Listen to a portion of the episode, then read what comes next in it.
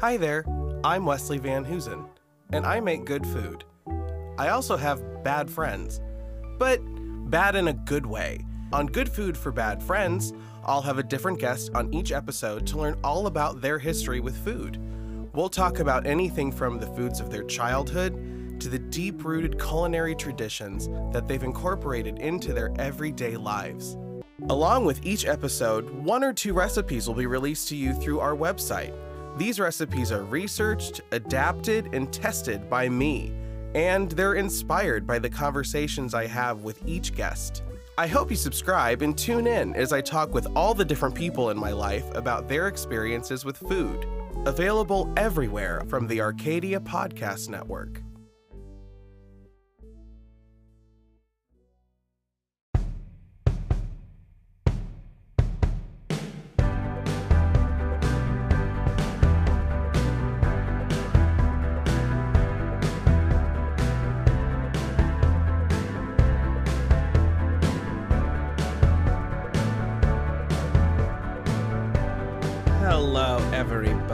Welcome back to We're Getting a Dog. Welcome. Uh, this is our last show of 2020. wow.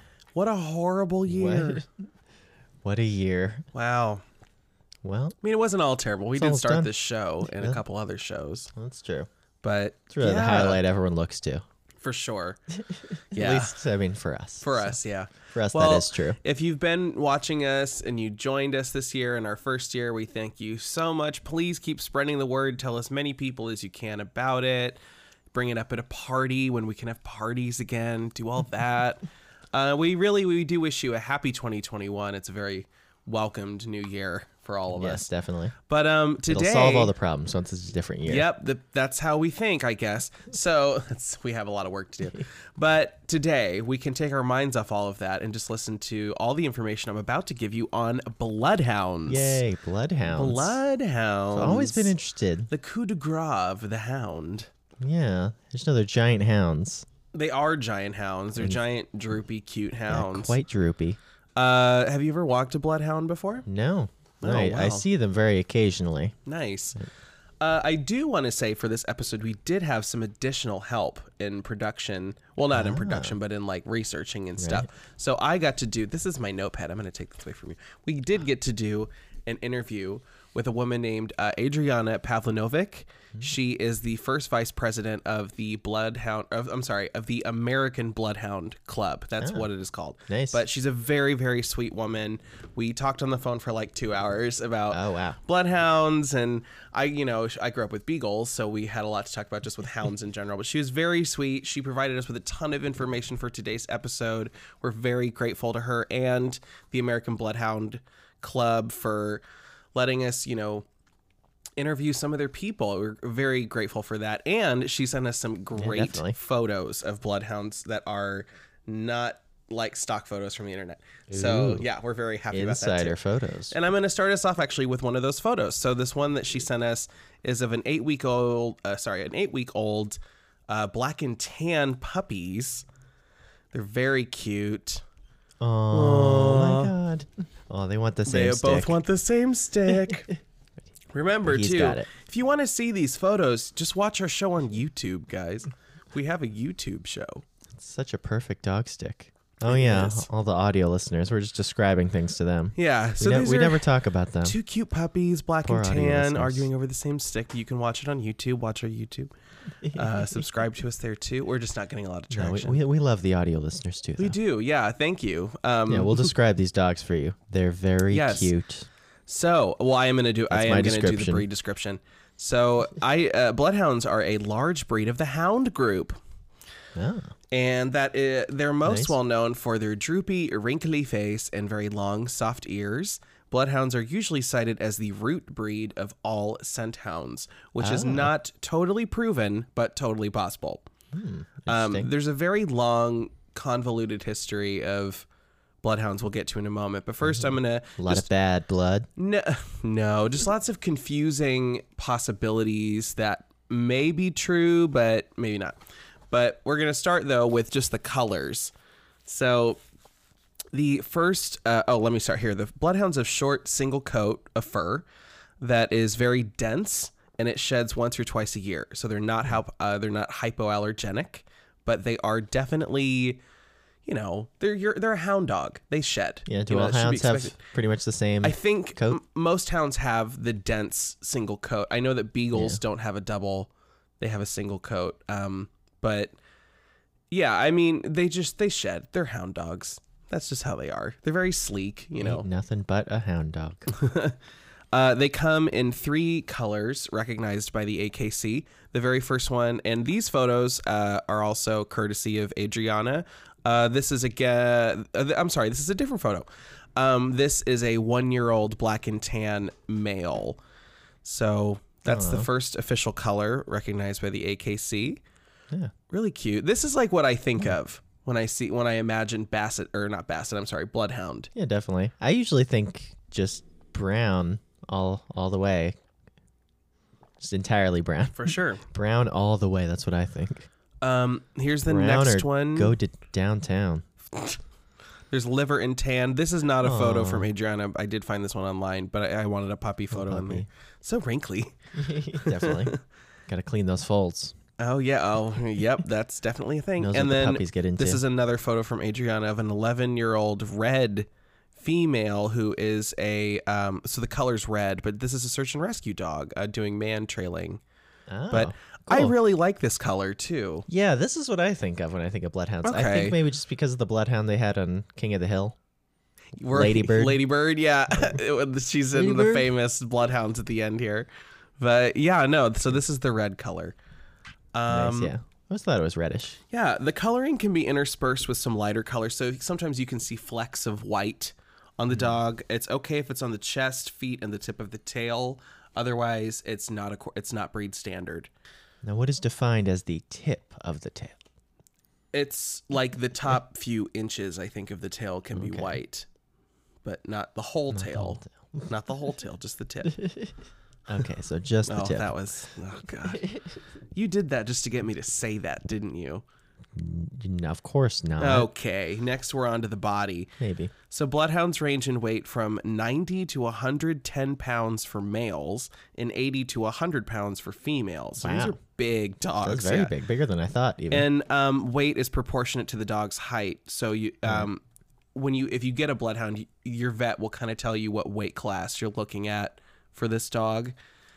Um, and I do have an image here of what the AKC illustrates as the standard, and they're pretty, you know, pretty well built. I mean, this is a quintessential hound. It's got, you know, the really strong hindquarters, kind of a tube of a body, deep chest, the thick neck, um, so it's not easily jostled around. I guess when you have that big of a tube of a body, get pretty heavy. Yeah, Because beagles are surprisingly heavy for how small they are. beagles are muscular. There's, I mean, that's Yeah. the thing is that these dogs are all muscle. Right, Like yeah. they're not fat. They're muscular. They're like a wall of dog.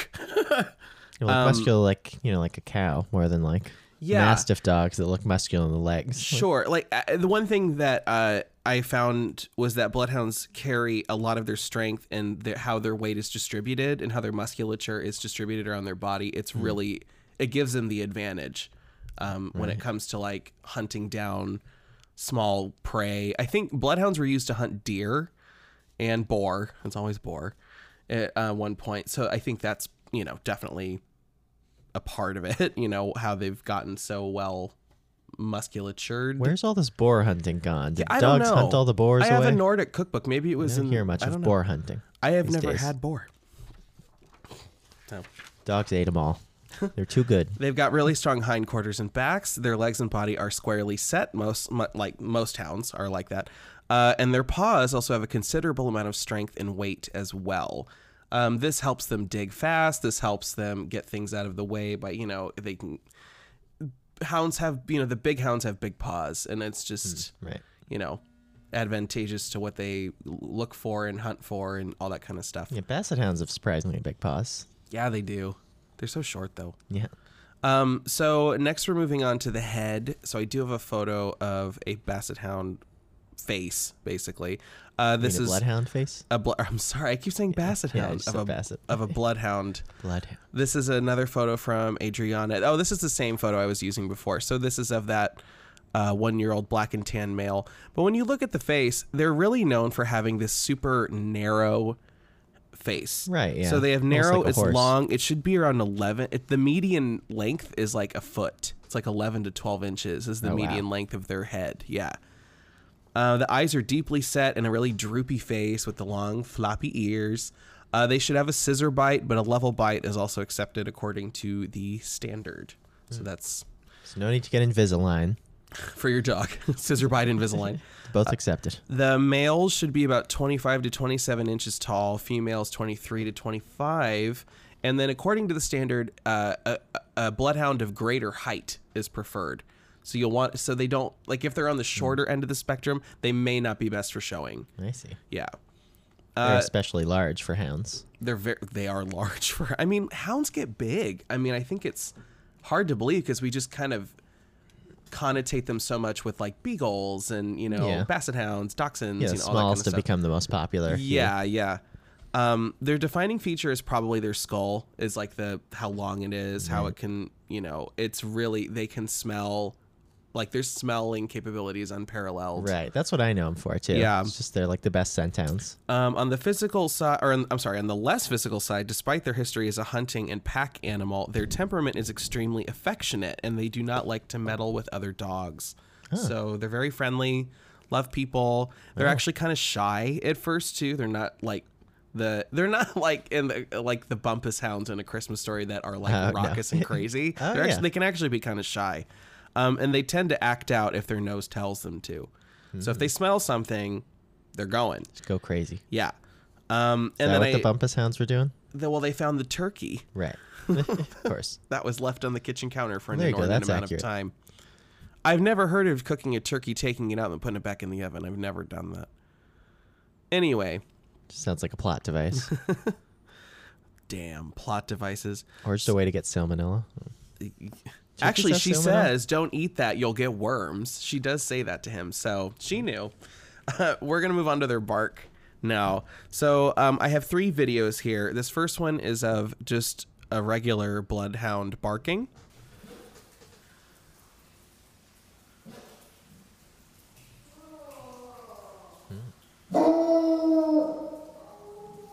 Oh wow. Yeah. It's powerful. Whoopsie, I'm sorry. It's like an opera singer. Figaro. Figaro. Okay. Uh, the next one I have is another one of a bloodhound barking. Just to kind of show you the different kinds of barks they have. It's very howly though.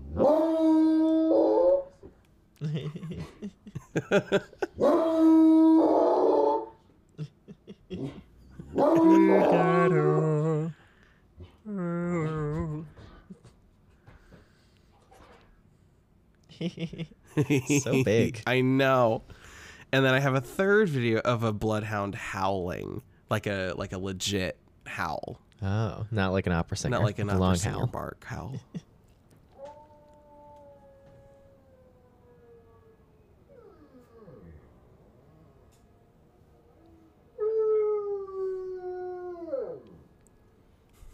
Oh wow, it's like a whiny howl.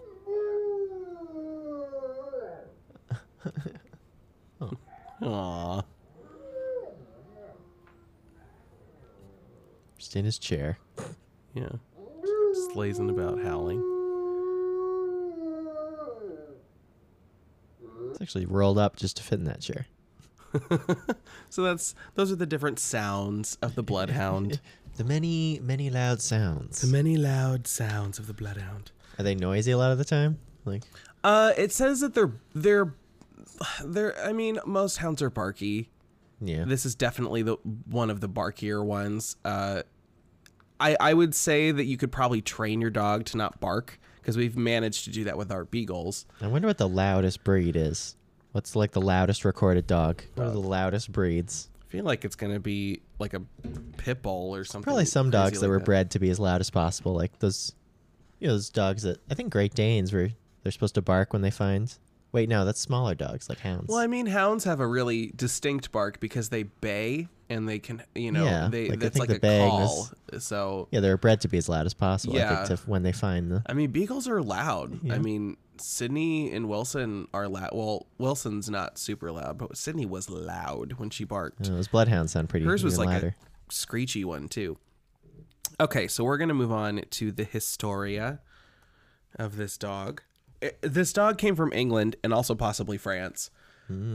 We'll see. We'll get to that. So bloodhounds have a lot of speculation and tall tales attached to their history, so it was somewhat confusing to decipher what seemed truthful and most likely according to the evidence the sources provided. Uh, it seemed universally agreed upon that bloodhounds were most likely a common dog by the 1300s in England. Oh wow. So that's when like there's official somewhat evidence that that dog was populating in England. Isn't that the century of the plague? Yes, it was. The Middle Ages were magic. That's a reference to one of my favorite YouTubers, the Mortician. We're all dying of the plague, but check out this cool hound. God, I hope she watches our show. I support her on Patreon. Anyway, uh, there's a lot of maybes as far as the early existence of the bloodhound. So, an ancient Mesopotamia is known to have some kind of hound, but it was unclear whether or not it was the direct predecessor of the bloodhound. According to, I think it's, how do you pronounce it? I think it's Alian, A E L I A N. He was a third century writer. Alien, Alian, Ialian, I don't know. Was he an alien? He wrote the Historia Animalium, and he describes a scent hound so dedicated and sensitive to smell that he couldn't part from his trail until until until he had figured out the origin point of the scent. So this could be a description of the early bloodhound. Even if the origin was an alien, Yes, smell into space. alien UFOs. That wait no alien Nazis. What's the History Channel thing? It's like the Nazis Ancient were aliens. ancient aliens. Oh, I always think there's like a crossover of like the aliens and the Axis powers. There's no way they could build the alien, the pyramids. There must have been aliens. Anyway, sorry. Too complicated. Um, so this could be a description of an early bloodhound, and that that would make the bloodhound the oldest hound breed ever. But Wow. Um, oh, and it would also make it a definite contributor to the rest of the group's development. So Right. all hounds would have had to have come from a bloodhound. Yeah. There's not solid proof of that though, but that's what's speculated. The next bits of information don't come around until 1066, when it was speculated that uh, William the Conqueror, Wait, the first king- 1066? 1066. So it's back in time, right? This is back in time. Okay. This is yeah, we're, we went we were in the third century before. Oh, I thought. Oh, wait, I'm confused. I thought you said 1300s at first. Oh, that's just sorry. That was just to lay like a baseline. That 1300 is when like official history Oh, okay. of the dog really starts. right, sorry. sorry. Yeah, I should have clarified that. So we're in 1066. We were in the 3rd century. And now we're in 1066. So William the Conqueror has won Normandy, which is now France. And um, he has rule over the region. While it's certain that hounds were brought over from France during this time, it's not certain if bloodhounds were a part of the canine migration to England. So there were a lot of dogs being bred in France by breeders, um, just, you know, that were being used occupationally. And those dogs ended up being basically shipped to England when William the Conqueror took over that region of France. It's the northern region of France, is Normandy. Yeah. So the evidence that backs up this idea with William the Conqueror is that the uh, people who lived in Normandy were really avid and skilled hunters, and they used dogs Ah, to assist them. And it's very much speculated that the bloodhound or the predecessor to the bloodhound was the dog that they used. Um, there's also some evidence of possible French roots. There was a uh, seventh century monk in Saint Hubert or Hubert who supposedly standardized a version of the bloodhound and popularized it in regions around Belgium. So he created the Saint Hubert hound or the Saint Hubert hound. But that's also when you Google Saint Hubert hound, you just get bloodhound. So Oh. what I'm kind of going to infer from that is that the Saint Hubert hound was like just another predecessor breed to the it was like a bridge to get the ancient bloodhounds to the modern bloodhounds.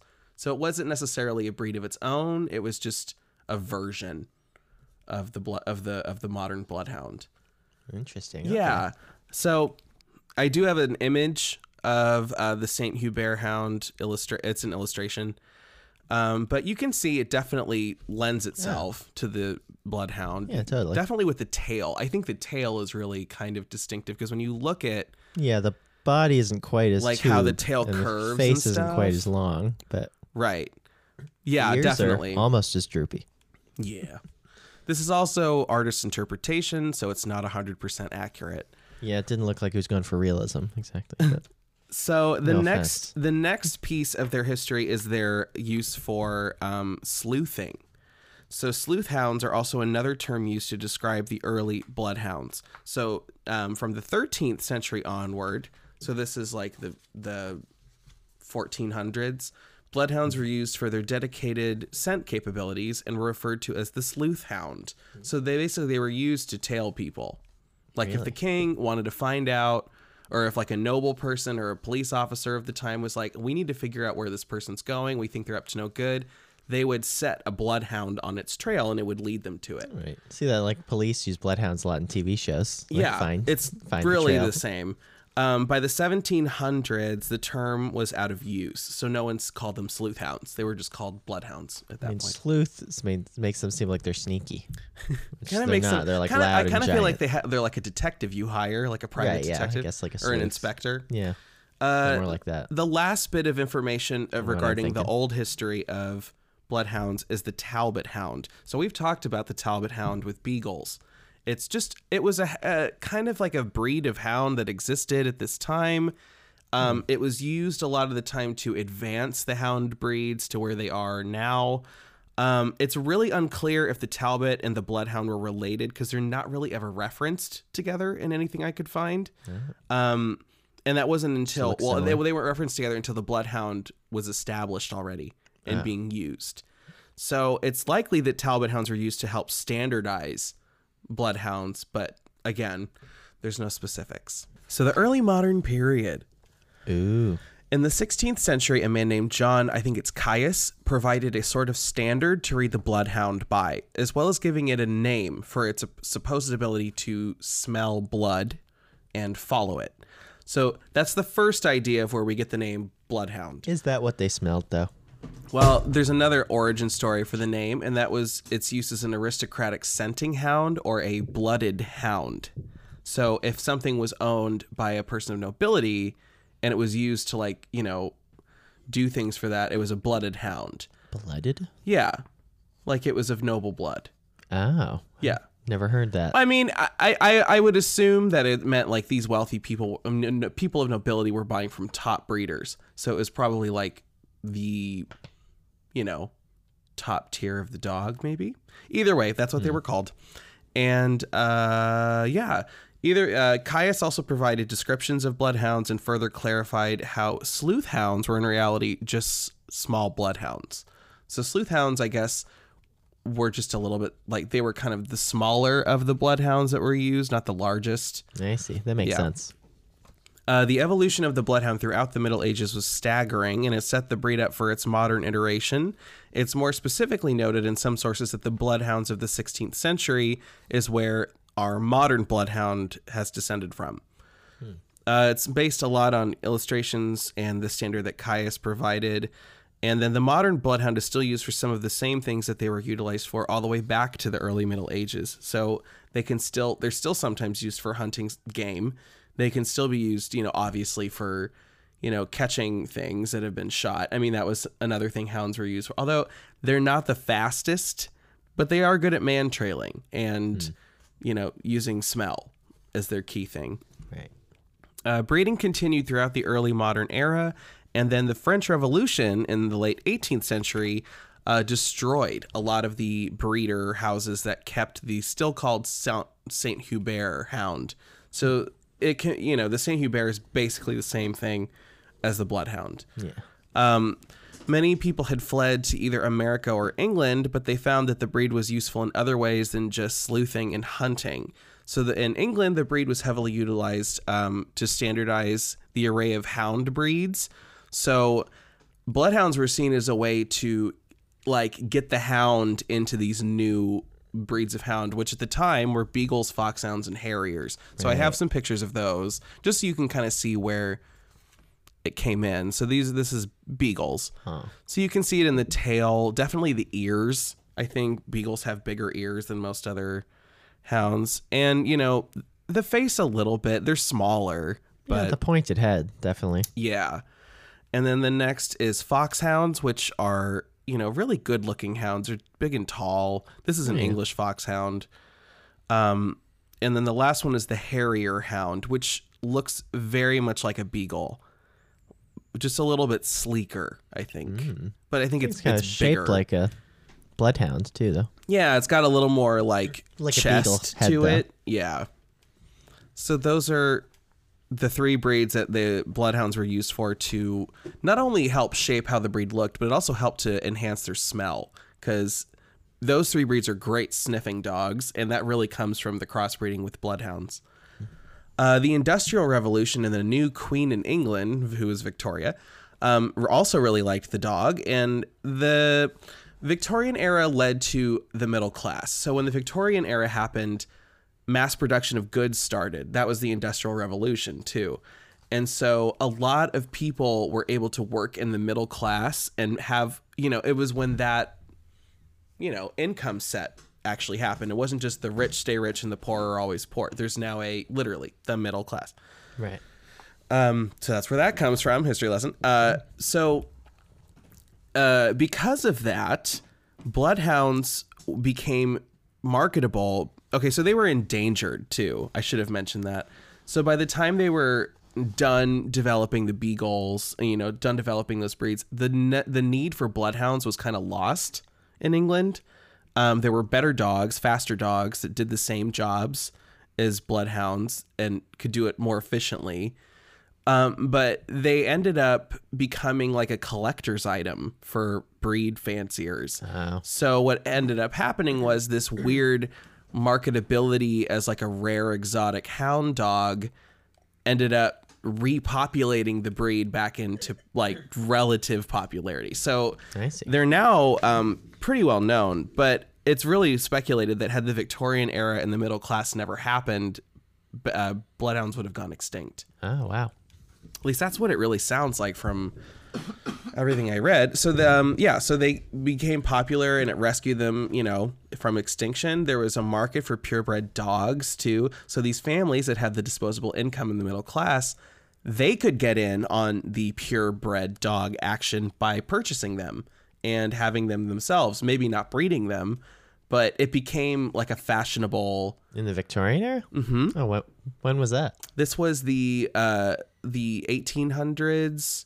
Uh, Victoria died in 1901, Wow. and she became queen in, 19, So, like, in 1836 or 1838. So yeah, Oh, wow. it was like It's a long this. time. Yeah, but I mean that was a really important time. That was when cottage industry stopped, and that was when you know the industrial revolution happened and the steamship era started in that time too. I mean a lot happened in that Yeah. time, and people had money; they could buy these dogs. And um, Queen Victoria also loved bloodhounds. So she would show and promote the breed at her own events. I feel like every queen loves every British I dog. know. She liked a lot of dogs. She liked beagles too. I'm very passionate about the following 16 breeds. her enthusiasm for the breed led to its first standard being written during her reign in 1868 by a man named Edwin Brough.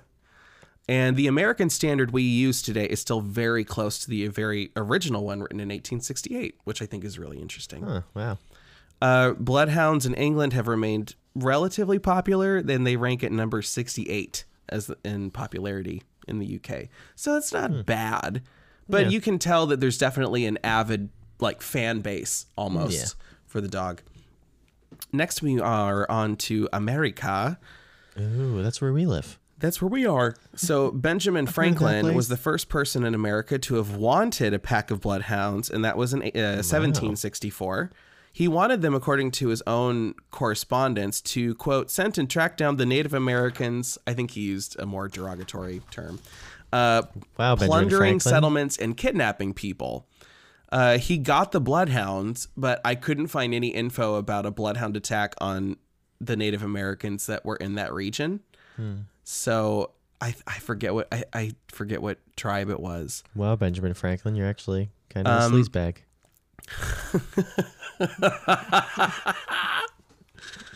Actually, I was never president. No, Ben Ben Franklin, Franklin was president, though. was president though. He wasn't. No, we're referencing The Office. Who's the king of England? The, oh, the tyrant King George the Third, of course. anyway, uh, so bloodhounds would unfortunately go on to receive negative connotation in the U.S. as a violent dog because of their depiction in Harriet Beecher Stowe's Uncle Tom's Cabin.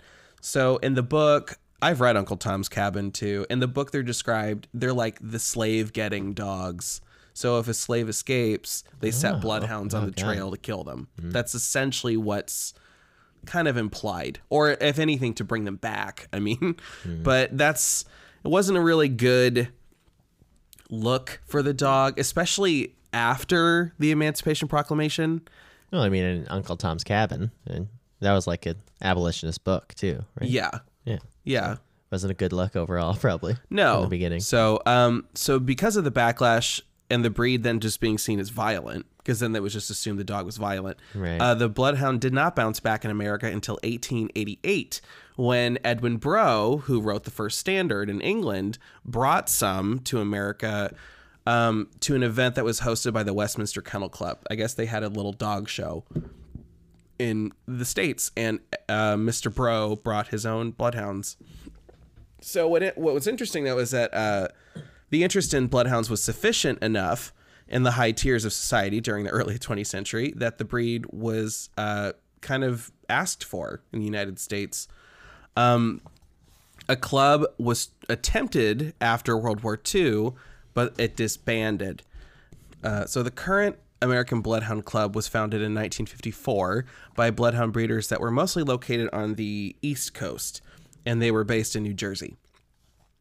And then the breed's popularity spread around the country, leading to smaller clubs to be formed for the breed.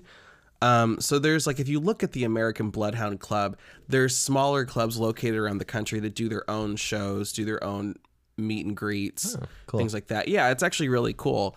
Um, those were mostly formed in the 1960s and 70s, and they were made up of the people that went on to mentor the current breeders and showers of the Bloodhound. According to Adriana Pavlinovic, who helped us out with this episode, uh, she said that, quote, the 1970s to 1990s were an important time in making sure the breed was sound and going to responsible owners, end quote, in the United States. So, from really what she and I talked about, it sounds like the American Bloodhound Club is very picky about who breeds their dogs and who receives the dogs. well, that's so, good. People going in to look for this dog to be a guard dog will be turned away. She Right. said that pretty outright. And I mean, this isn't a guard dog. Hounds are not guard dogs. Like at least not this one. They're too friendly. They're too just friendly. Yeah, they're they're docile. They're not they're not vicious. Too And lazy. They're not they're not really smart enough to I mean, they can do search and rescue and stuff, but guard dogs, that's a very special type of training. Start sniffing the burglar up and down. Pretty much. Uh, and the breed club has also taken great efforts to ensure the longevity and non-degradation of the bloodhound standard. Nice. So they sound very aware. You know, it's nice to have talked to someone in a club that has control over their breed. What it sounds from what it sounds like, they you know they they really crack down on bad breeding practices. When you look on their website, and if we'll flash their website on the screen, there you go, um, as we do every episode. Uh, but yeah, there's great resources there, great educational resources. Um, this woman who I spoke with, Adriana, she was a teacher and she's also like the education coordinator for the club. So it was a very, very informative conversation. Yeah, cool. Um, and also, oh, I should mention they're ranked at number 49 on the AKC's most popular registered breed. oh, nice. So yeah, I mean, not too bad. It's like I said, it sounds like there's a pretty good following for the dog in general. Yeah, relatively well known. Yeah, that too. They are actually. We'll get to. There's more famous dogs of this breed than I thought. We'll get to that. Um, been around a long time. That's true. Um, first, though, we're going to do um, just some information about their training. So some of the specific things that they can do is deer and boar hunting, and that's what in their early history. They can do scent trailing. Uh, they can work for law enforcement for you know as scent dogs, drug dogs, uh, and they can also work in search and rescue. So you know this any dog that really has that strong sense of following a scent, and you know being a diligent like worker dog. Are they the best scent dog? Do you know? From what it I sounds they like, were. they're like yeah they are they have the best sense. They're the hound that has the best sense of smell. Nice. Proud that's of what them. the book said. so Every hound club claims to be the best. Dachshunds actually smell the best. Uh, no, they're too small. so, according to Adriana, again, she advises that when you train your bloodhound, you should use treats. She described the breed as enjoying a challenge, but if they see no benefit to it, they'll lose interest quickly. And that they're also led by their nose, and that their nose will get them into the, into trouble. Um, they're intrusive. She said they're intrusive and want to smell everything. She said socialization with other dogs at a young age is important, and as well as obedience training up to the levels of an occupation.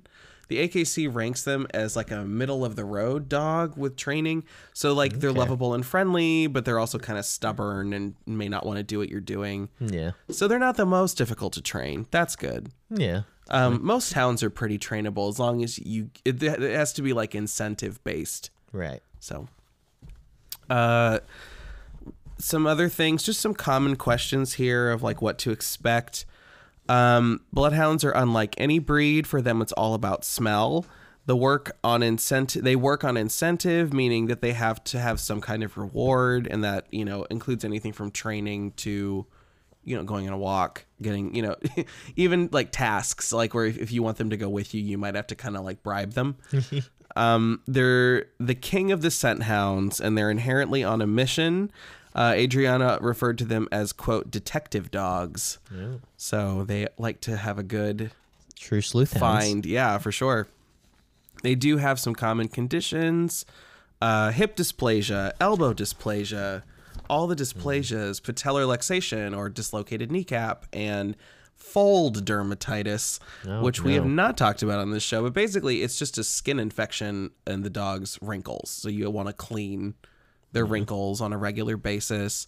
Uh, clean their ears on a regular basis too, because they've got those giant ears. Um, traps can kind of trap dirt and gunk.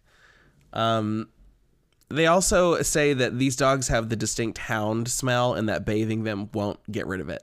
What is the hound smell? Hounds just give off a specific kind of odor. That's how hound dogs are. It's not. I didn't know this. Yeah, it's kind of just. Sound good. I mean, it's not a bad smell, but if you don't mean, wash all them dogs regularly, can get kind smell. of mangy. Yeah, but hounds have a specific smell. People who have hounds will know what I'm talking about. Is it bad? Like real bad? No, it's just kind of musky, and then but it's like in a dog sound way. but bloodhounds have like the epitome of it. So Right.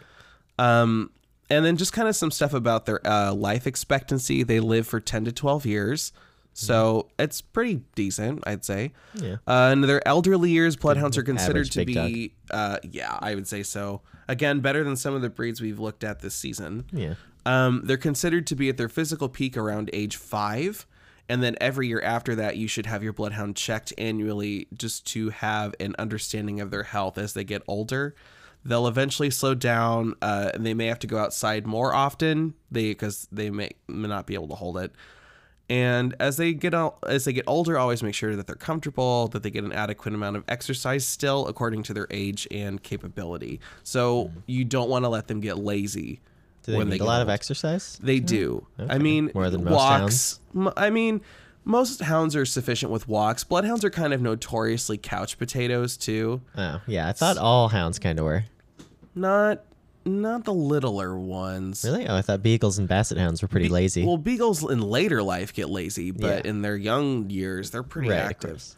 Um, they cost around. This is okay.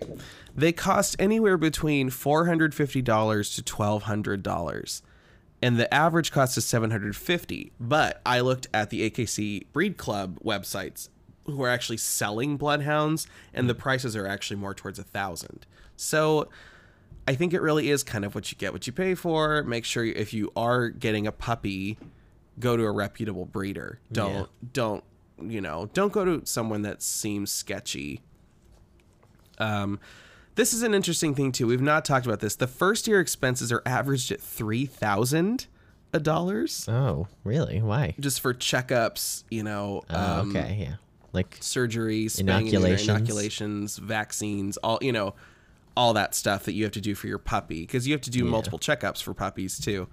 And then uh, every year, and that's also like food, grooming, yeah, all that kind of all stuff. General expenses too. and uh, after that, it's about fifteen hundred dollars a year in annual cost. So that really is something to think, is about. Normal dog expenses. Yeah, Maybe but a thousand. it just was surprising to kind of have a figure put to it. I guess. Next, I um, well, you can always spend more on your dog, though. That's the thing. I mean, that's the thing. Can that's always that's like the them. bare. That's like the average bare minimum cost. This is not what you know. Well, I mean, if you groom them yourself, and They don't really need to go Mostly to just- a groomer necessarily because most hounds can be groomed at home. But I guess it'd be vet bills more than anything else. So it's Yeah, just food and treats, toys. food, food, treats, toys. Um, yeah, just like the all the expenses. There's so many expenses. Like Yeah. yeah, heartworm medications. You know, all Well, yeah, sure. of It depends on the dog too. for sure. Um, on their intelligence, they uh, on Stanley Coren's list they rank at number seventy four. So a little low. Middle of Um, the pack, sort of. Sorta. That it makes sense considering that they're really easily distracted because of scent. If they smell something, that's what they're tuned into. Um, It's kind of intelligence, though. It is, I and can't smell that good. It is, and I mean Stanley Coren's is mostly, I think, like, isn't it just like trick obedience? It's like Yeah. obedience training. Yeah, like how many times like it takes them to learn a particular trick. for sure. I mean, these dogs though, they're they'll lead you to whatever you need to find if there's scent involved. So they're definitely useful in their own regard, which we see a lot of the time, you know, with dogs that are kind of on the lower end of the spectrum. It's like they have their own thing. Yeah, Um, they got it going on. they got it going. I'm now just to the famous ones. We have a few famous ones. The first one here is uh, Pluto. Mickey's dog Pluto really is The a bloodhound. Yeah, It's so yellow. Yeah, I I mean it's it is a cartoon, but I, I guess guess kind of makes sense. He has really floppy ears. Yeah, there's also Bruno from Cinderella. What? Don't remember that. Oh, okay. what about Trust from Lady and the Tramp? Trust. I'm not sure. Okay, I remember that dog. Yeah. Uh, the next one is the Bumpus Hounds from A Christmas Story. This is a picture of them surrounding the turkey. There are four of them. I had to. I think they had more. I think in the movie there's like eight, but this Oh, is wow. just in that scene. uh, Huckleberry Hound is a Ah. bloodhound. I did not know that. He doesn't look anything like a bloodhound. He's blue. yeah, it's not an official color. It's not. Well, Well- no, it's not. Not that shade of blue. Yeah. Uh, Duke from Beverly Hillbillies. Ah, Bloodhound. Uh, I mean, that's a real dog. So, I've never seen that show Me neither. Have you ever seen the movie Best in Show? No, I want to check it out though. Oh, It's there's about, a like Hub- Hubert who's named after the Saint Hubert Hound. it's about dog shows, people, right? It's a documentary style. I think it's fictional. Yeah, it's like a mockumentary. Yeah. But one of them is a bloodhound that competes, Nice. named Hubert after the Saint Hubert Hound.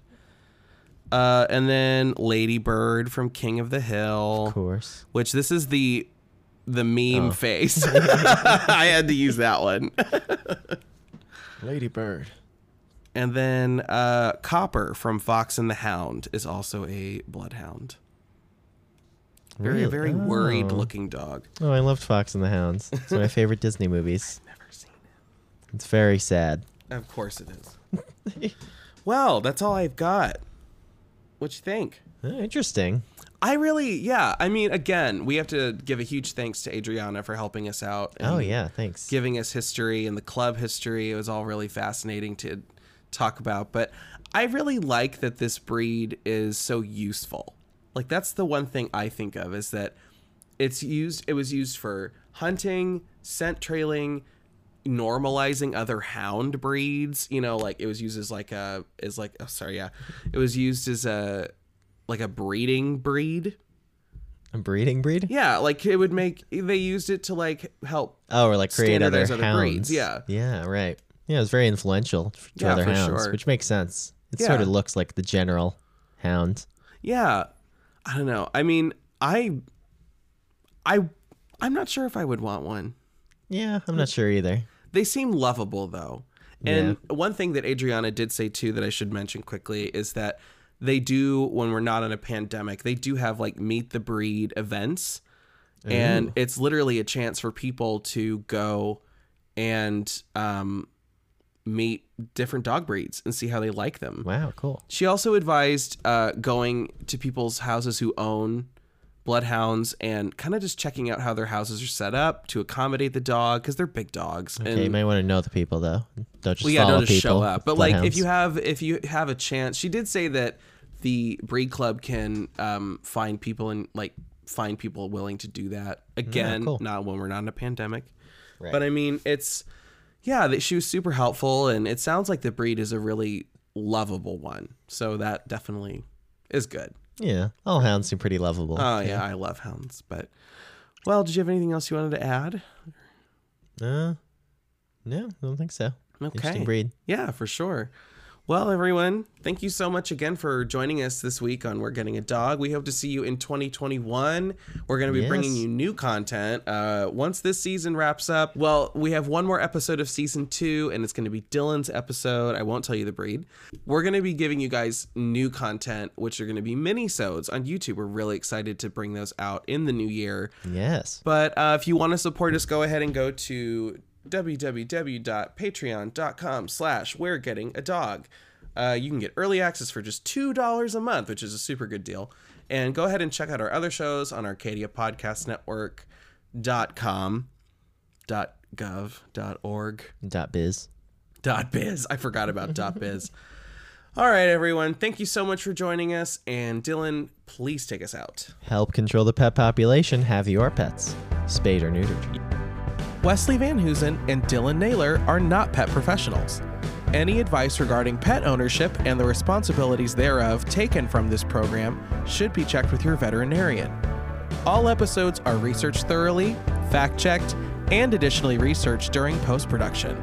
Annotated bibliographies of every episode can be found at we'regettingadog.com slash bibliographies. This podcast is hosted by Dylan Naylor and Wesley Van Hoosen. If you'd like to reach out or submit a photo of your dog to be featured on our social media, please contact us at WGAD at ArcadiaPodcastNetwork.com or on our Instagram at We're Getting a Dog.